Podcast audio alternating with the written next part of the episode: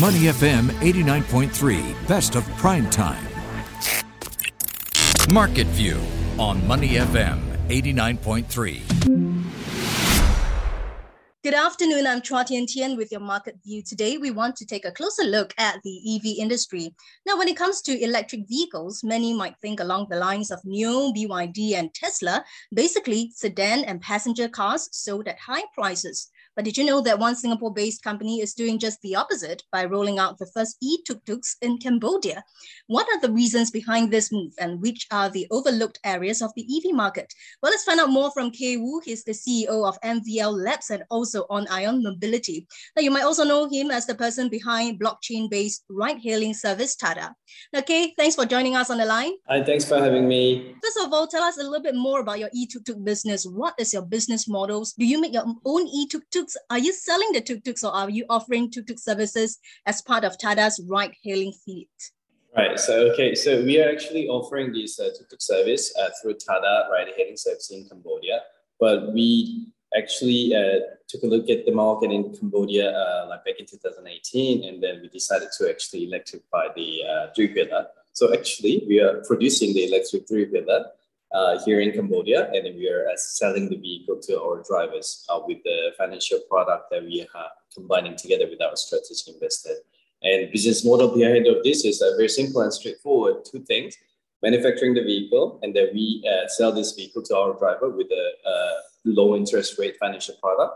And then on the on the other side is actually we are providing the energy infrastructure. It's not charging at home, they're actually coming to the station and swap the battery. And this uh, swapping battery energy infrastructure business, we are working together with uh, energy uh, players such as PTT and Total Energy. Mm. So, okay, just so that uh, it's simpler for our listeners to understand, uh, would it be right to say that you produce your own e-tuk-tuks and you sell them just to your uh, riders per se or your fleet of drivers who will be driving these uh, three-wheelers all around Cambodia? Is it right to understand it that way? That's right. So we produce it and we sell uh, to our uh, Tada platform driver, but also any individual or any other drivers who can purchase uh, from us. And then they are also free to drive for other platforms if they want to.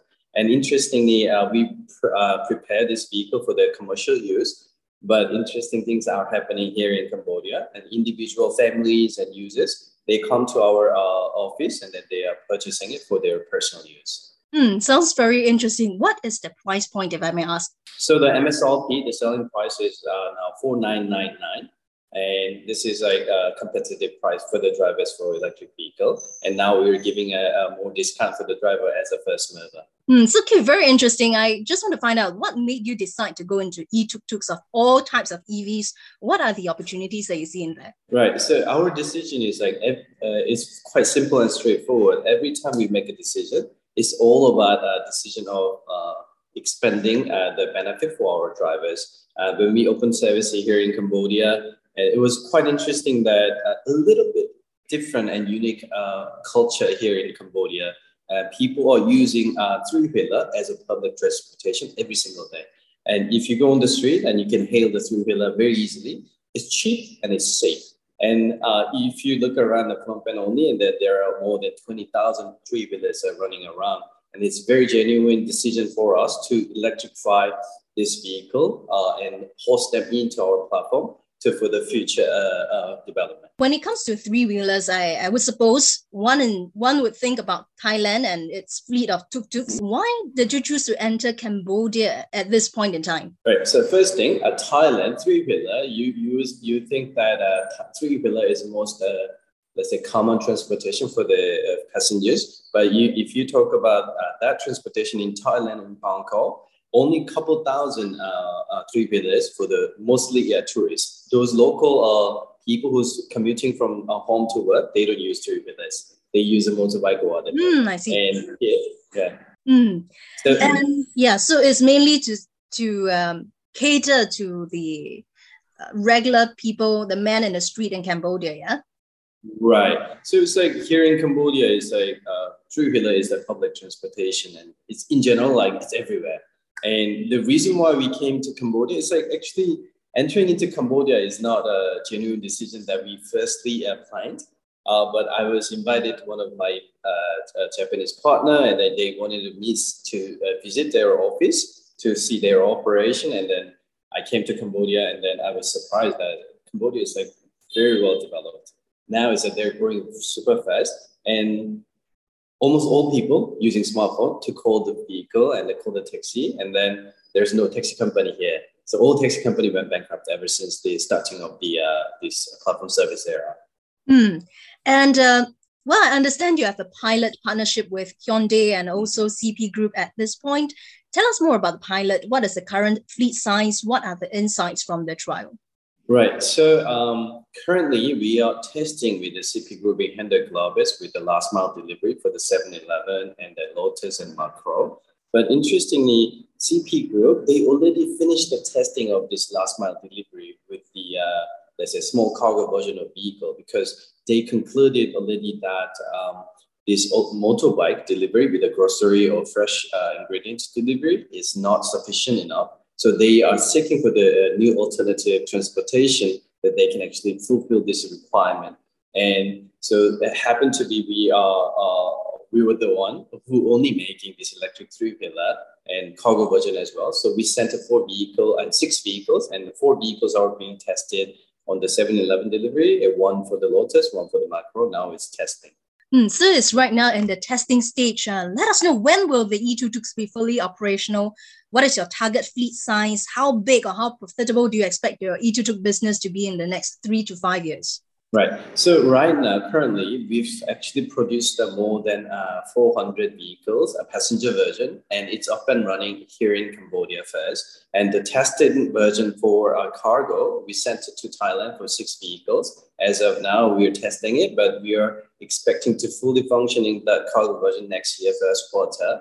And then we're targeting to deliver uh, close to 2,000 plus units of cargo version, in, including Thailand and Indonesia next year for passenger version only for this year, uh, we are planning to deliver uh, close to 2,000 vehicles here in Cambodia.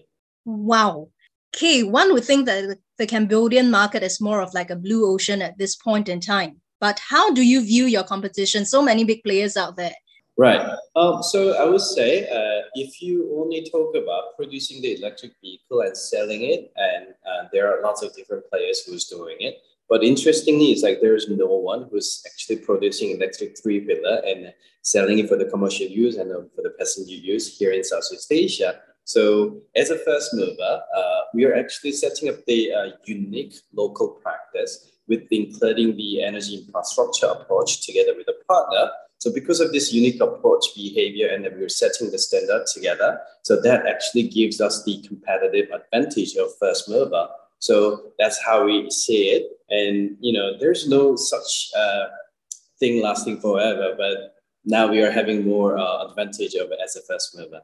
Pardon me for asking this question, uh, but I, I got to ask you since you are here. How easy is it for, let's say, players like NIO, players like BYD or Tesla to just come in and to make a three wheeler?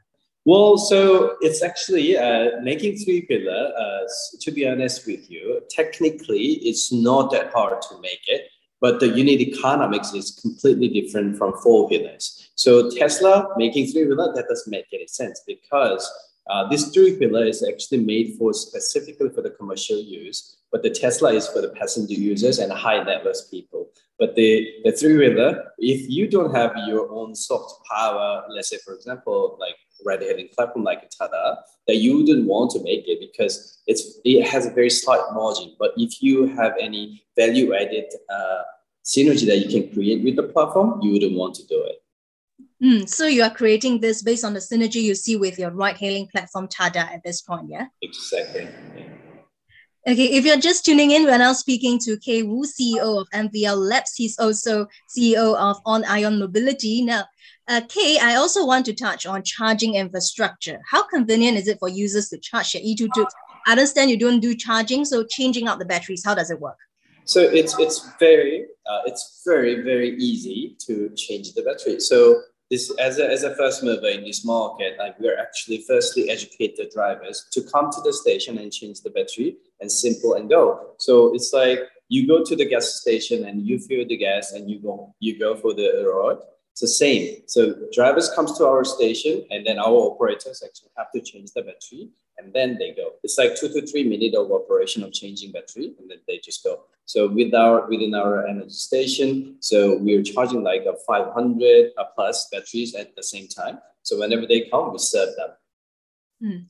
And how big do you target your infrastructure, charging infrastructure to be given your target fleet size? So it's going to be nationwide. It's going to be everywhere. Uh, the reason why we can do this is because we are working together with the PTT and Total Energy.